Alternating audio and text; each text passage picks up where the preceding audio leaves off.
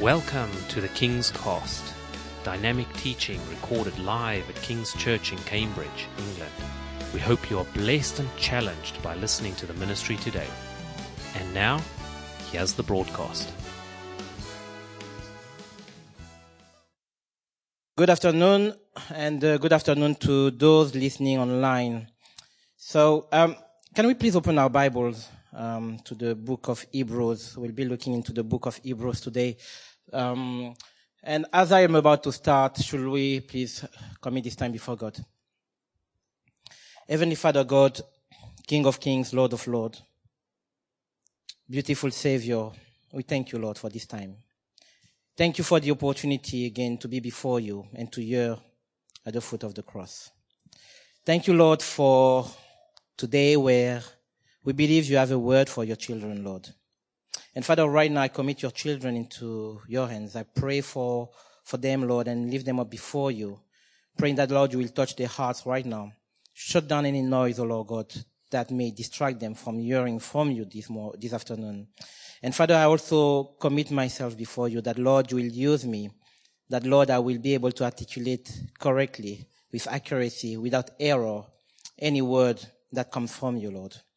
Speak right now from your servant ears, Lord. And Father God, I pray, Lord, use me. Speak through me, Lord. But most importantly, let your word accomplish the purpose that he, for which it is sent this afternoon. Right now, Father God, take the glory. In Jesus' name. Amen. Let's open the, the book, uh, the Bible to Hebrews. So for the purpose of, um, the title, the title that I've um, that God put on my heart today is "Keep Your Eyes Fixed on Jesus." Keep your eyes fixed on Jesus, and please, I will want to encourage you. It is quite difficult on an afternoon to focus, but you know what? The message today is about focusing as well.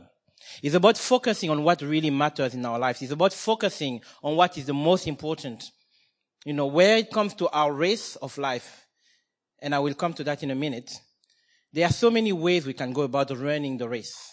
There are so many ways we can follow Jesus, so many ways we can actually walk that with the Lord. But there is today what I believe a number of things that God wants to point out to those who are on that track, those who are on the race. That there is a manner by which we can run in a way that is successful. And by that means the output of the race, the crossing of the line that is ahead of us. We are on that race to succeed and to cross. We are not on the race to give up. We are not on the race to just participate and never, never cross the line. God is not expecting us to fail. In fact, He's gone. He's, he's, he's conquered everything. He's won everything. He's won the battle is God victory. And contextually, the book of Hebrews is quite important. I'm not going into whether it is from Pauline authorship or whether there is a Pauline input. Um, the reality of the book of Hebrews is this, is when you look into the book and, and, and read the chapters, it addresses a specific need to the church um, in time of Hebrews, uh, in, in, in, the, in the church, you know, it addressed the specific problem that they face day to day, where the believers have been wavering. They've been effectively tired. They've been having their hopes diluted. They are not sure. Jesus that they believed in, Jesus that they've turned to, has died. Jesus has gone. And now they find themselves in a position where they're no longer sure about whether he will ever come back. So they are being encouraged around what it means for them that they should not give up on what they first heard from the Lord, on what they've seen, on what they've testified about.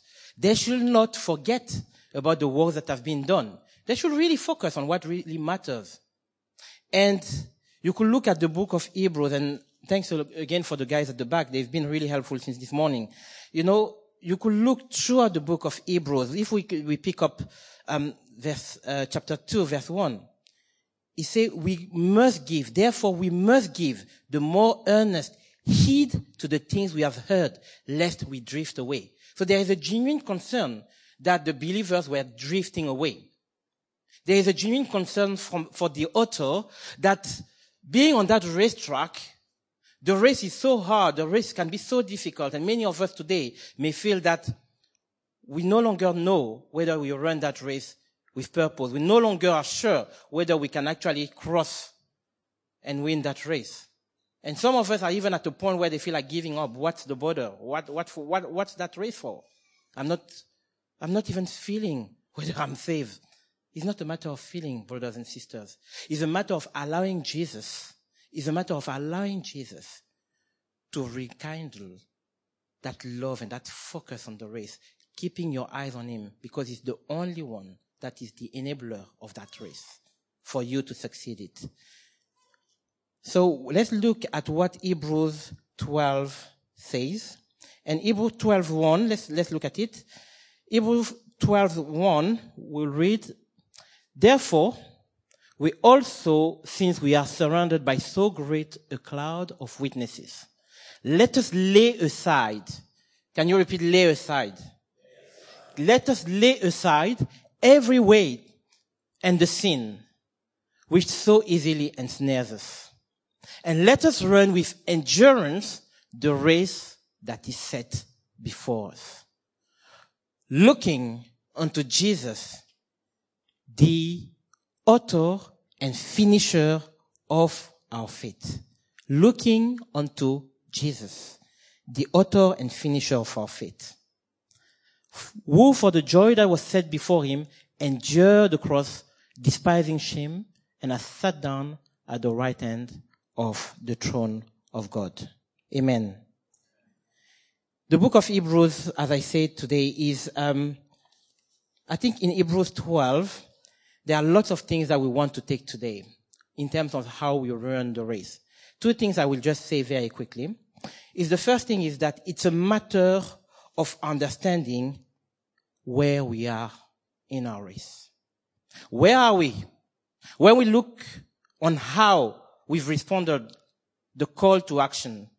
When Jesus called us and we've answered, Your God, here I am. Yes, Lord, I believe you are my savior. And we started then on that race. We started, we started being on track. We started going through, following Jesus, going with a purpose, giving everything to Jesus.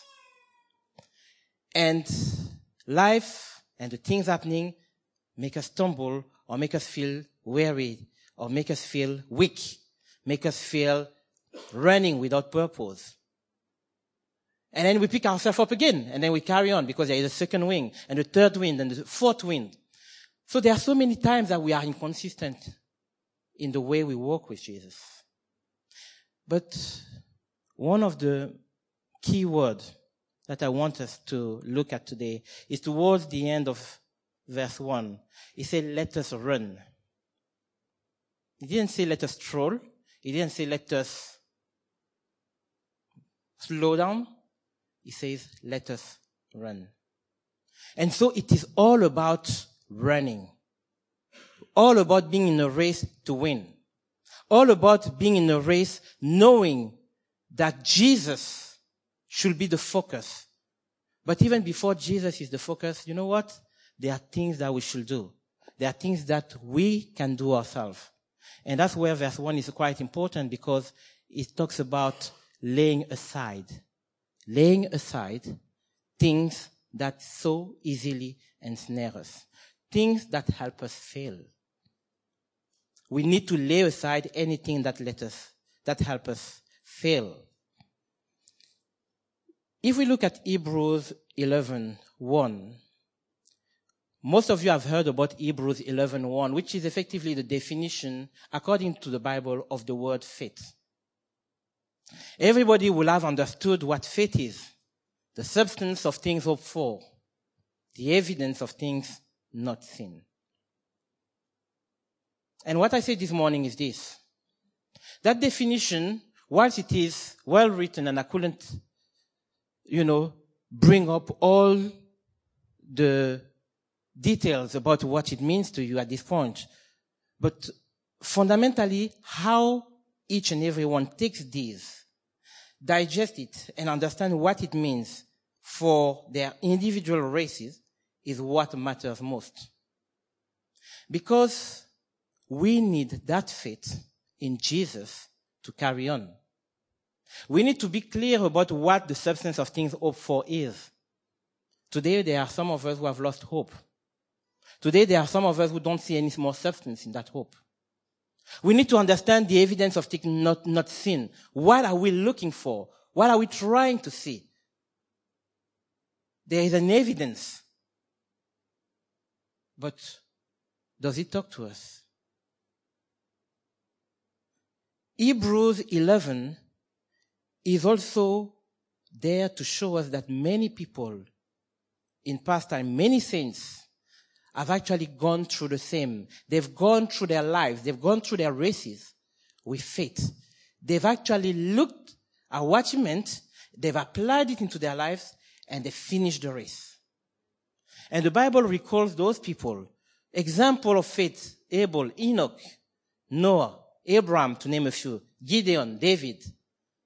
We can go and name them.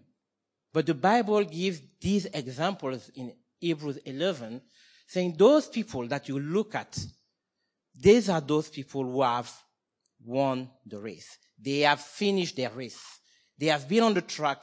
They've been persecuted. They've been battered. They've been despised. They've been sometimes imprisoned, beheaded, name it. Those people have finished their race. But they only could finish that with faith in Jesus. They could not finish it looking at their own abilities, looking at their own wisdom, looking into their own understanding. They knew that Jesus needed to step in so that they could step out in faith.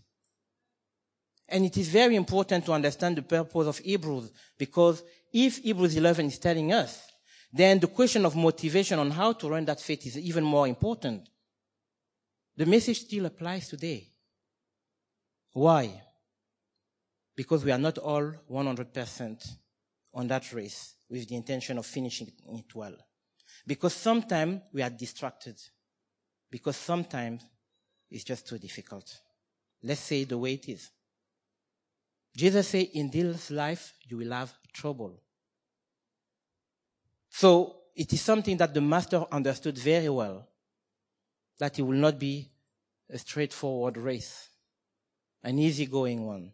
And I think Hebrews is warning the believers against it. For those of us who are deserting, for those of us who started questioning why the border, for those of us who no longer feel fulfilled in Christ, for those of us who feel like giving up when it's just all starting, for those of us who feel that the toil is too much to take, the weight of walking at an uneven pace with the Lord start creeping in. The news is this. There is hope. There is hope in Jesus and there is hope through Jesus. If we keep our eyes on Jesus, that we will finish well. It's not, it's not as how we started. It's not really how we started. It never is. Those at the end of the line, and Jesus waiting at the line, expect you coming, running, crossing. He's not expecting you to be stuck in the middle.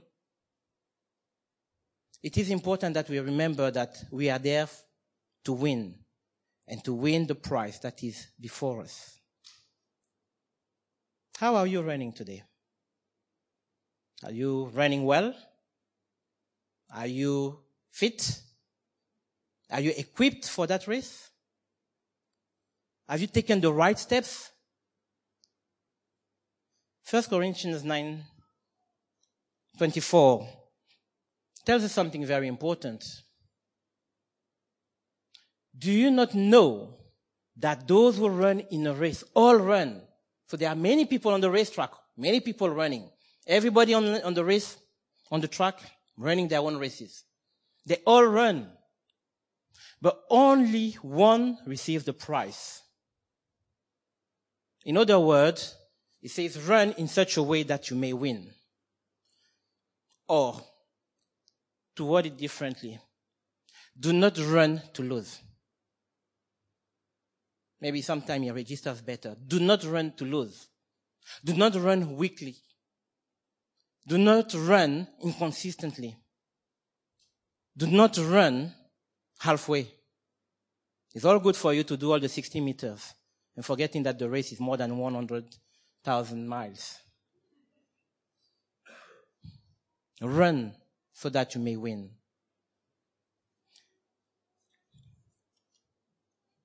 What is the purpose in your race? 1 Corinthians 9:25 it says that I run in fairness I'm cutting it 9:25 to 27 let's read it everyone who competes in the games exercises self-control and again self-control is not is not just given it's something that we have to put our mind for we have to apply self-control it is the can do things do it yourself DIY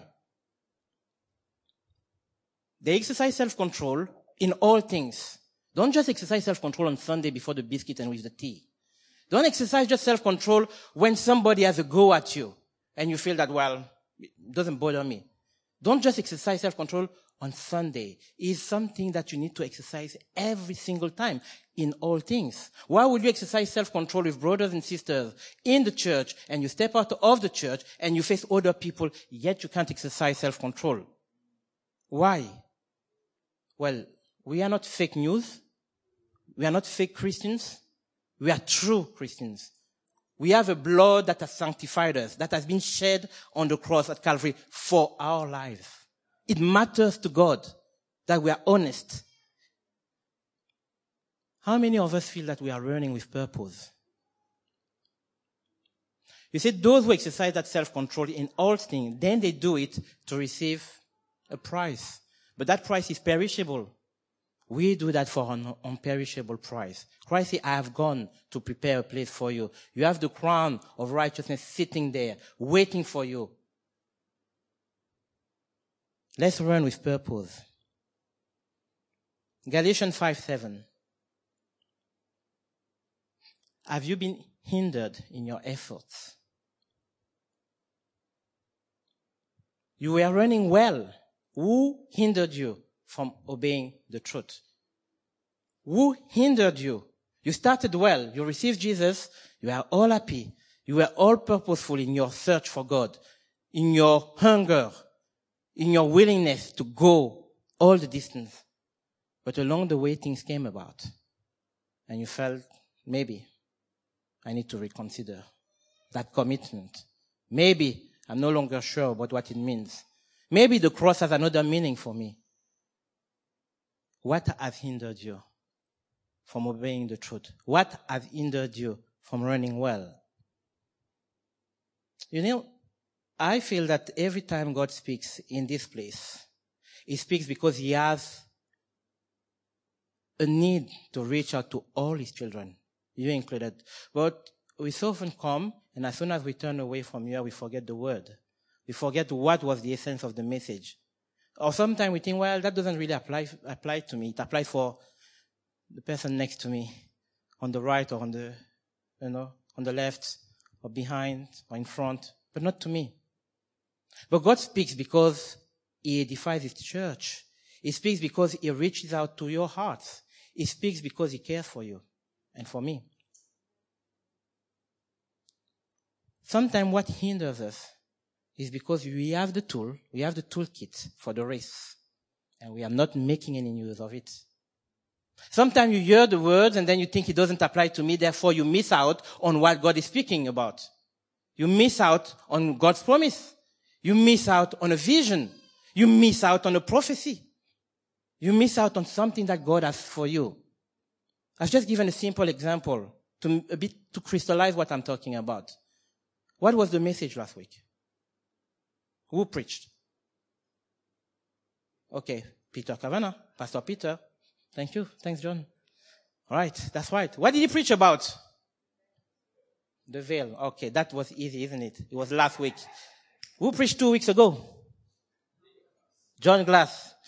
Uh, uh you were there in the morning, so you guys are disqualified. right? John Glass spoke last week, um, the week before. What did he speak about?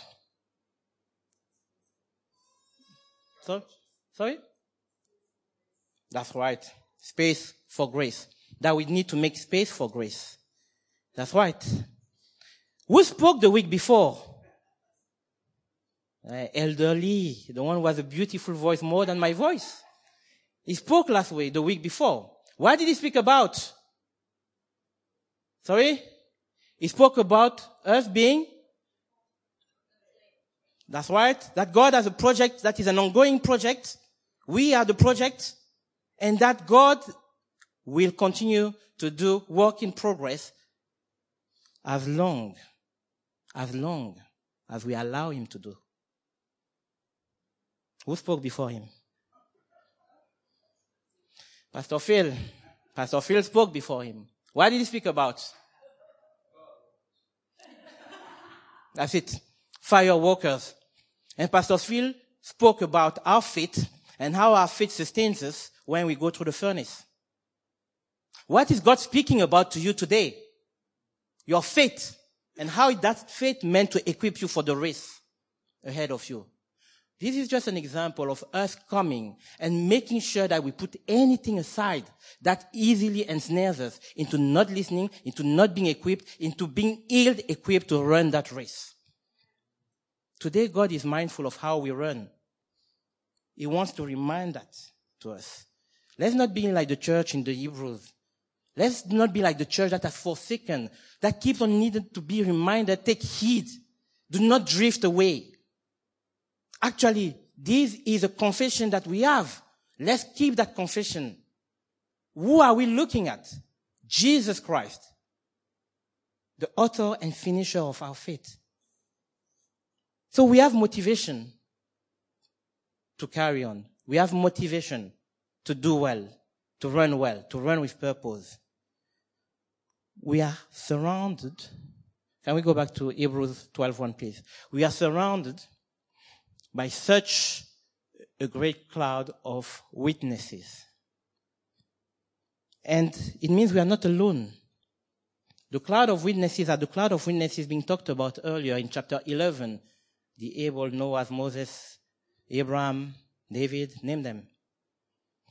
The saints, present and past, the saints, they've been soldiering on in faith so that we can copy paste what they've done so that we can understand what they've done, so that we see how they've applied their faith to finish that race well.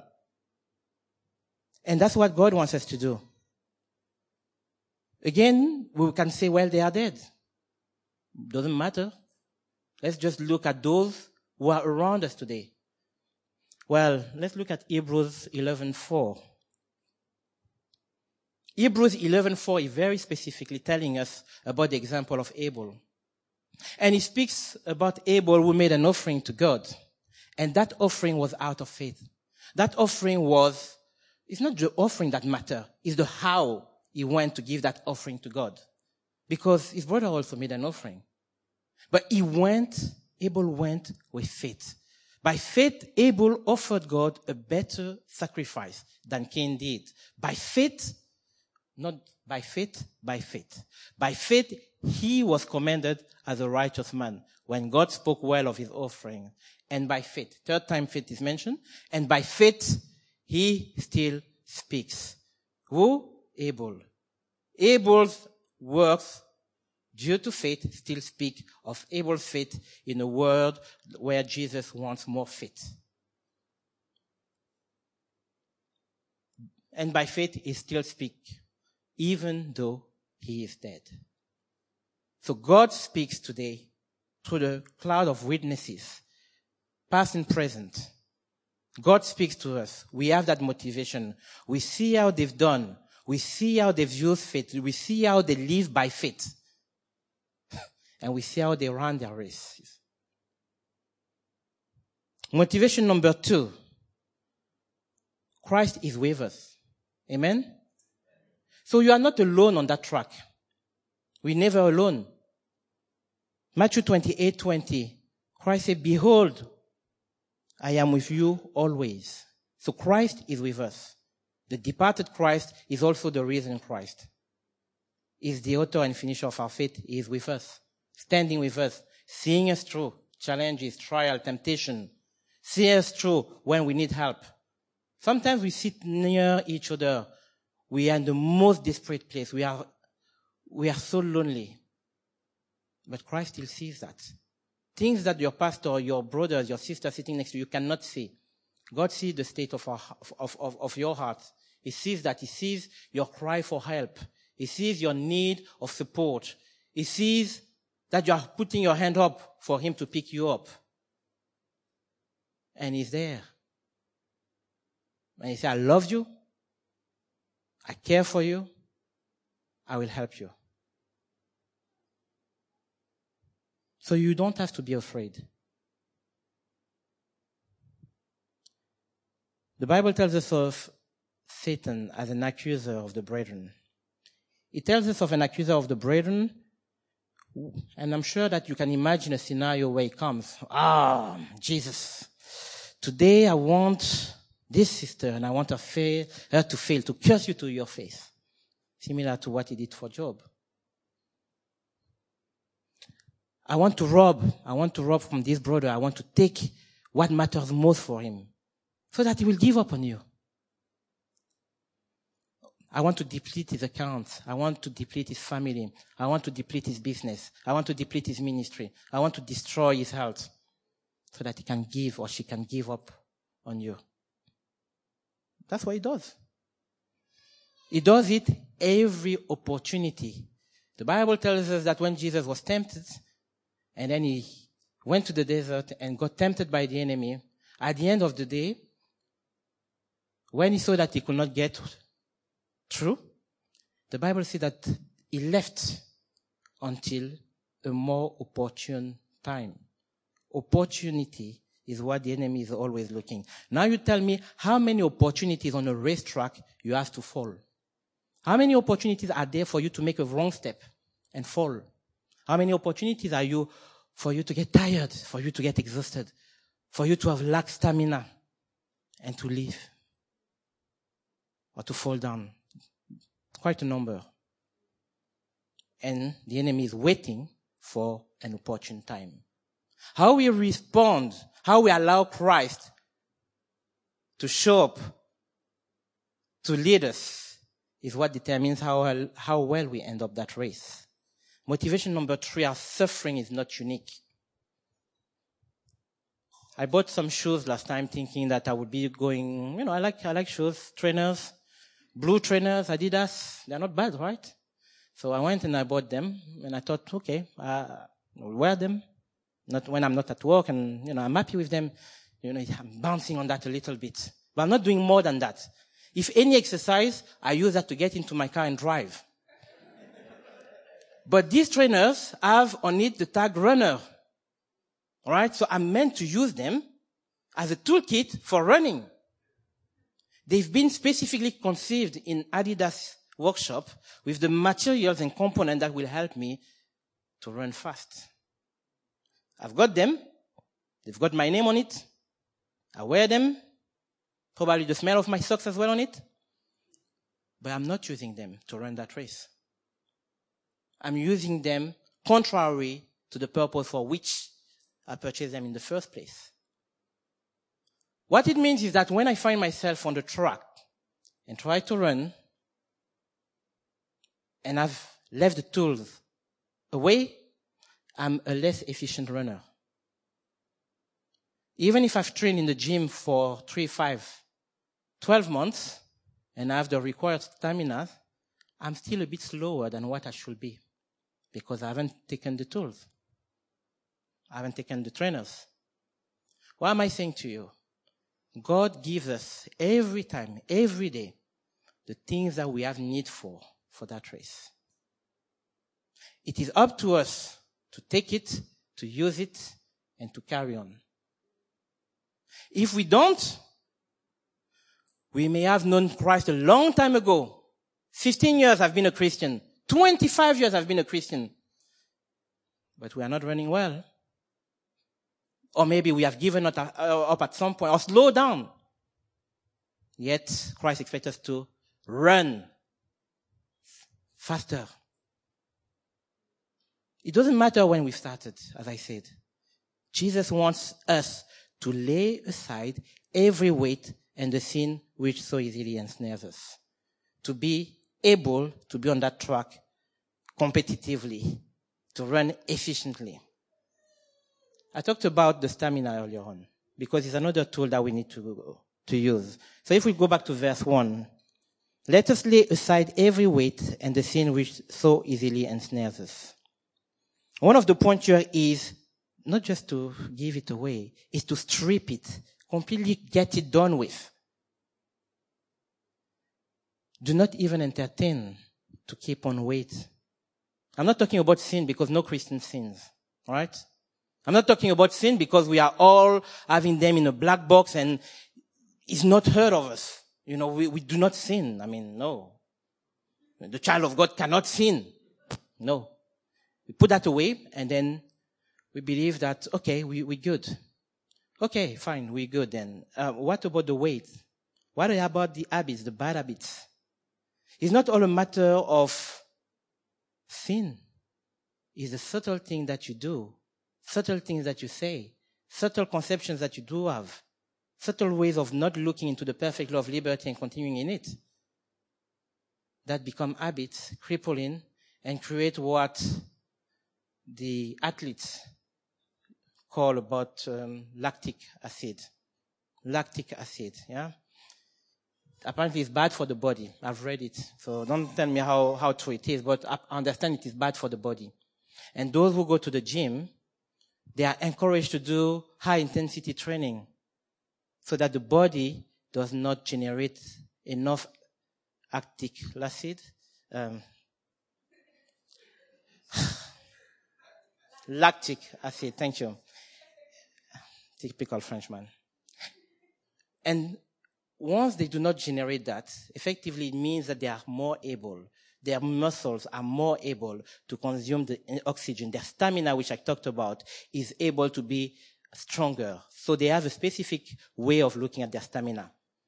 You get born, you may not have stamina, but by exercising and certain type of exercise, by having a certain type of diet, by having a certain way of looking after your body, by having a certain way of training, then you become leaner. I have somebody who's trained and he'll probably going to correct me at the end. But the reality is, the more you do this, the more your stamina gets built up. And once your stamina gets built up, you are no longer focused much on how many miles you will run. You can run. You can endure. You can run with endurance. So it's not just being on the race. It's having the endurance to finish it. And it's not just having the endurance by name. It's building up whatever you need to build up to ensure that the consistency of the effort, the consistency of the working, of the training, the consistency of using the tools given by God to walk on that track, to run on that track are effectively used. It is all about making sure that those weights making sure that the sin, we are doing away with it. Family ties. I want to talk about family ties. Because they could be, they're not sin. My family. Why will they be sin? It's not sin. But the family tie can actually prevent you from walking or from running the way you need to run. Because people do not always understand what you believe in. They do not always buy into what you're doing to serve God. People sometimes get tired of hearing you, oh, I'm going to church, I'm going to service, there is a choir practice, or there is a Bible study, uh, Bible 360, there is leadership 360, there is a conference somewhere else. Oh, there's Sunday service, because they do not understand. And sometimes they can put a bit of pressure. Say, well, why don't you give up? What does it bring to you? Sometimes those who are unsaved, the Bible says that for them, it is foolishness. For them, it is foolishness. But for us, it is the power of Jesus Christ. And because of that, we should be comfortable in telling our families that, look, I love you, I care for you, but this is my race. I need to be in church. I need to go to church. I need to serve. This is my race. And hopefully we'll get them along the way. We'll get them to come with us. And if we can't, we can still pray for them. We can still love them. We can still encourage them. And so we can with, with our families and, and friends, those who have said, okay, fine, I can't relate with you because you follow Jesus. They started with you, but they ended up not being with you because you have taken your race that dictates that you serve Christ.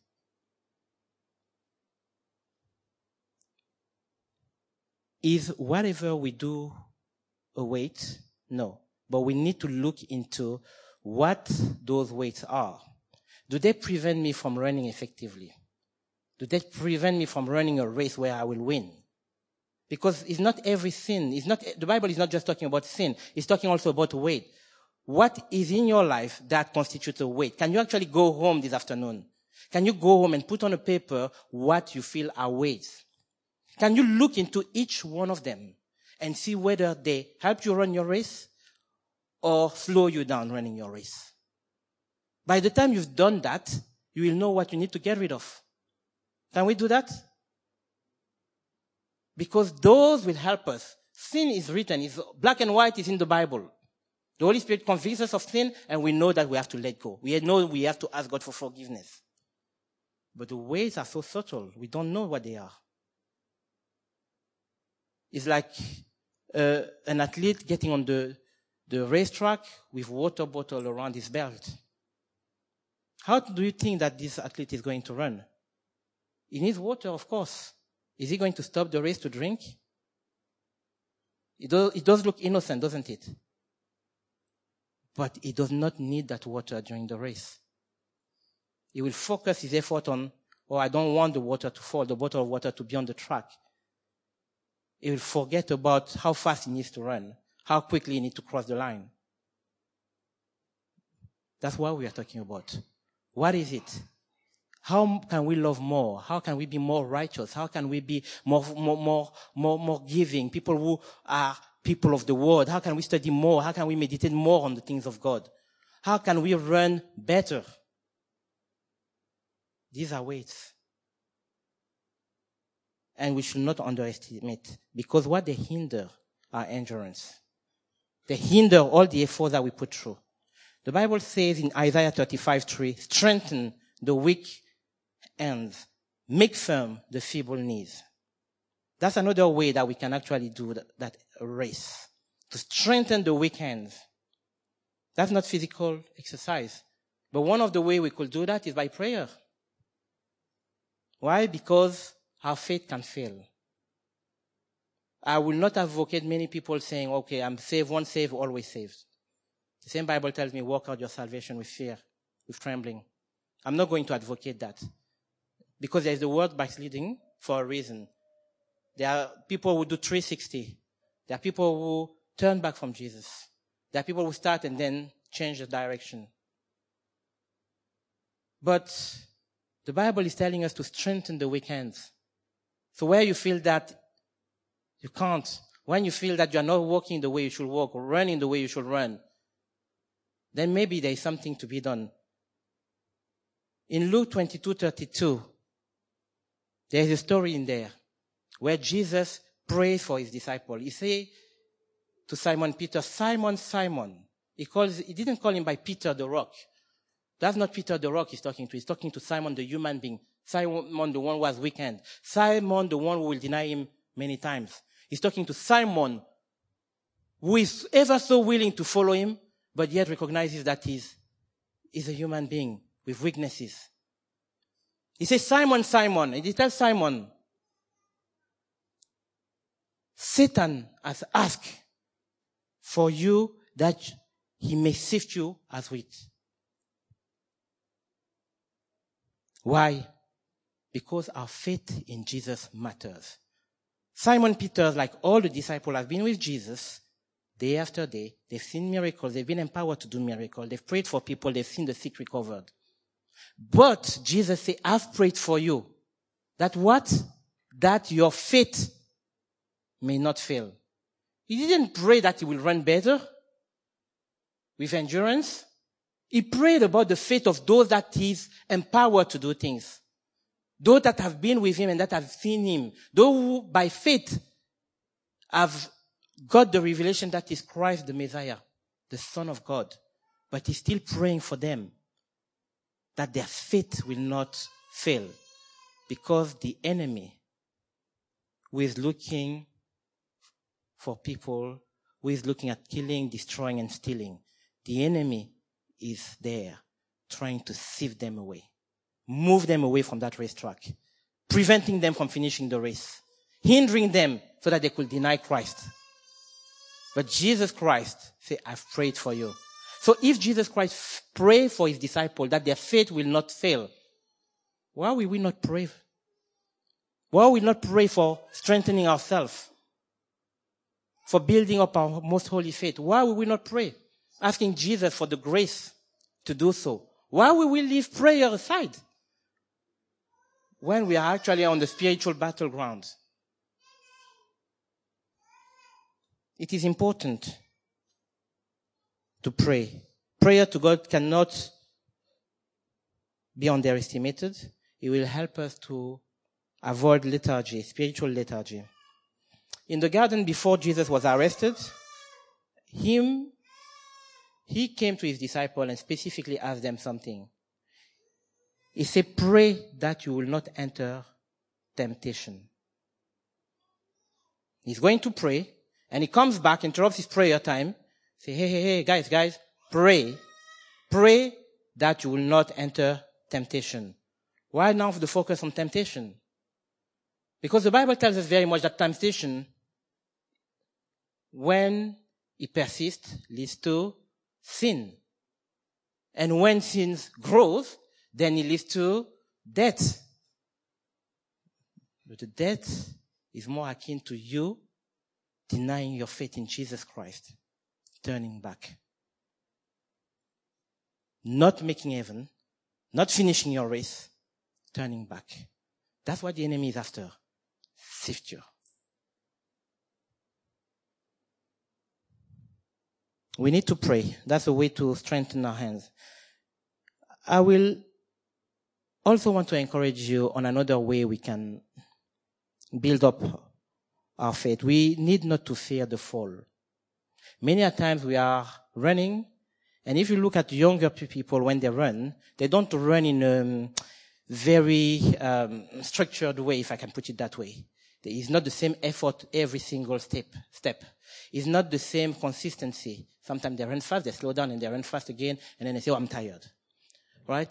But then effectively, one of the things that the younger ones do is they are so close to the ground that they keep on looking at the uneven surface on which they run. And they are not controlling their speed. And the reality is that it comes and creates fear in them that they may fall. And if they fall, they are thinking about hurt, they are thinking about pain. And they think that they will not be able to finish. We should not fear the fall. The Bible tells us in Proverbs 24, 7, that the righteous may fall seven times. The righteous man may fall seven times, yet he will rise up again. Jesus will rise him up again. Amen? We need to have complete trust in the promises of God when we run that way. Complete trust in the promises of God. Because the life of faith is just guaranteed to win. The life of faith never fails. Second Corinthians 1.20 says that the promises for all, all, all the promises of God in Him are yes. They are yes, and in Him they are amen. To the glory of God through us. Revelation 12:11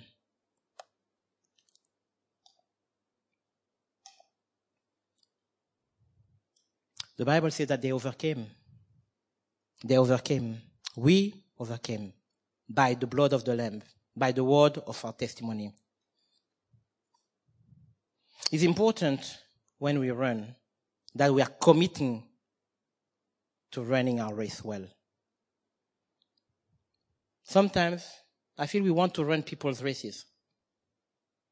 Family and friends, relatives, we want to run their races. We want to be on their racetrack. We forget that we've been assigned a specific lines, a specific race to do, and we have the lines that we shouldn't go away from. You get on the racetrack, there are two lines, and you need to be in the center. You can touch the line, you might be disqualified if you cross. If you touch the line, I don't think you are disqualified. But yet, we have two lines. These lines have a name on it. They are lines for you.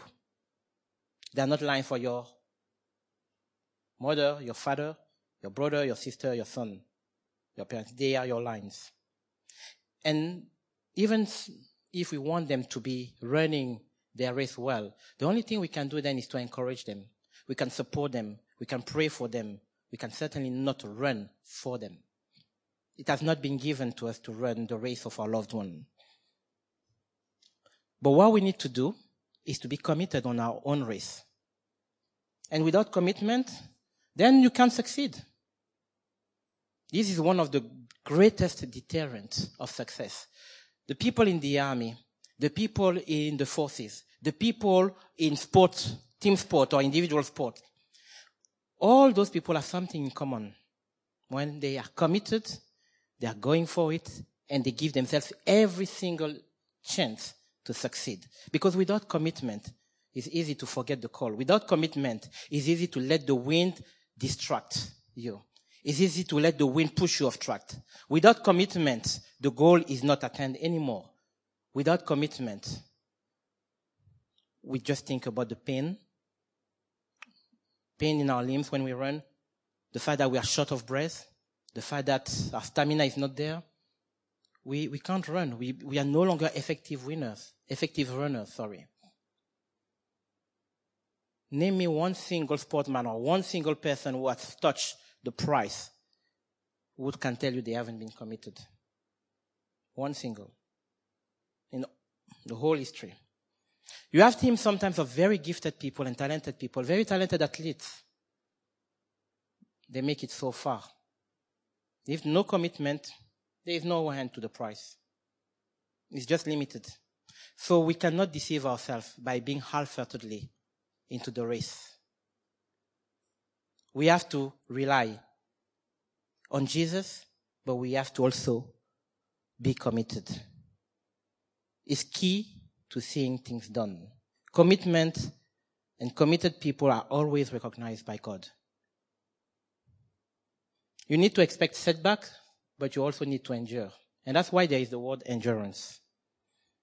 John 16:33, Jesus said, "I have told you these things so that in me you will have peace. In this world you will have trouble, but take heart, I have overcome the world. So take heart that despite the setbacks that you go through, despite these difficulties, despite you feeling that you need to give up, despite you identifying to the Hebrews or the church in Hebrews at the time where they felt that is Christ ever going to come back? Remember that Christ in you has already overcome. And therefore he had to endure, but still came out victorious. Sometimes you just have to endure. It may just be for a moment. It may be for a longer season where your endurance requires that some stamina to come through. But it's not for life. It's not for life. It's just for a moment. Endurance doesn't dwell on the pain and difficulties. It just doesn't know how to give up. Then we are told, verse 2, looking unto Jesus. Looking unto Jesus, the author and finisher of our faith. And that's where we have to rely on Christ, the enabler. All what I've talked about is very nice. It can come to the air and we say, well, there is sense in that. But without Jesus, we build in vain. Without Jesus, we run in vain. Without Jesus, there is no strength. There is no purpose. There is no life. Without Jesus, there is dryness all around, hopelessness all around, pain all around. Christ is the enabler. He enables us to do the things that we could not normally do. Think about Matthew 14, when Peter walked on water. Think about him following the call of his master. Can I come to you? You are walking on the sea. I want to follow you. Can I come? Yes. You just speak a word and I come. You come. And then he walked on water until he stopped looking at Jesus. So we need to look at Jesus. We need to cast our eyes on him. We need to be mindful that the one that is telling us, look unto me, not only is because he's already done the race himself, but he's the utmost authority, the utmost enabler, the one who will never fail, the one who will never fail, the one who does not know failure. The one who has created us, the one who knows us, the one who died for us.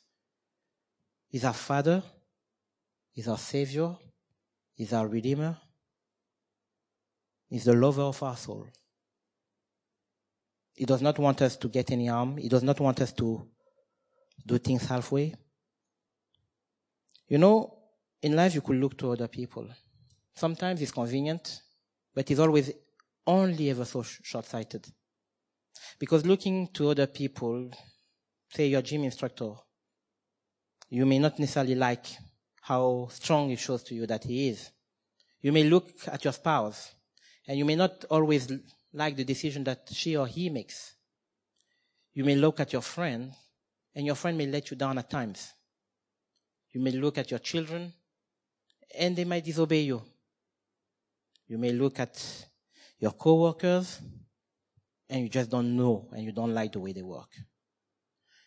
Those people might be very close to you. What they can never do, they can never change your life. They can never give you ever, everlasting life. They can never guarantee you the success in your race. They are there. Sometimes they accompany you on the track. But boy, oh boy, they can fall short many times. And looking unto Jesus is because he had to come from heaven to tell us it's possible. It had to come from heaven to say, look, hold my hand. I will walk with you. I will run with you. I will give you whatever you need if you ask. And even sometime before you, you come to me, I know what you have need of and I will still provide for you. Do not lose hope for I am hope myself. Do not lose sight of who I am because then the distraction, the winds, the adversity will become your focus. Continue to worship me because then you will get victories. Continue to humble yourself because then I will be glorified. Just trust me. Can I have the, the band, please? And I want to conclude. And um, in the concluding remarks, I just want us to think for a moment around if things were to stop today, where will we say that we are? What kind of race will we be able to tell Jesus that we've been running? How well will we have been running? What's the evidence for it? There's a song saying the evidence is all around. What evidence will we be able to give to the Lord for not asking for help, for not finishing the race, for starting and stopping, for not building up consistency? How will we be able to say, Jesus, I'm sorry I've given up. Life was too tough, but I've never called for help. I had other priorities and I started loving the world, not you.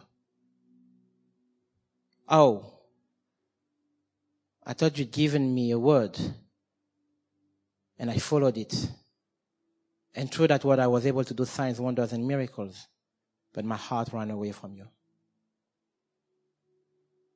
What are we going to be able to say to Jesus on that day, which can actually be the next minute, which can be 20 years away? What are we going to tell him about the confidence that we had that he whom he says that he is. He has the keys of heaven.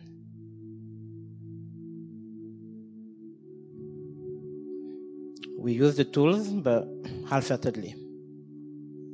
We had weights, and we thought they were good. We, we were sinning, and then we had forgiveness for half of the time, and maybe not the other half of the time. The Bible says in Ephesians 5:15, "See then that you walk circumspectly, not as fools, but as wise, redeeming the time because the days are evil. Therefore, do not be unwise, but understand what the will of the Lord is. And I believe today the will of the Lord is that we refocus on our priorities. The will of the Lord today, I believe, is we refocus on how we've been running. The will of the Lord is that we let anything and any way aside, that we strip them off from our life. That is no longer becoming part of our DNA. That is no longer becoming who we are and identifying us as such, poor runners. We want the word of Christ to dwell in us richly, but most importantly, we want to love God with all our heart. Can we stand up, please? Thank you for listening, and we trust that the Word of God has inspired you today. For further information about King's Church, or to access our large archive of other recordings, go to www.kingscambridge.org. If you're listening on iTunes, we would love you to leave us some feedback. God bless and goodbye.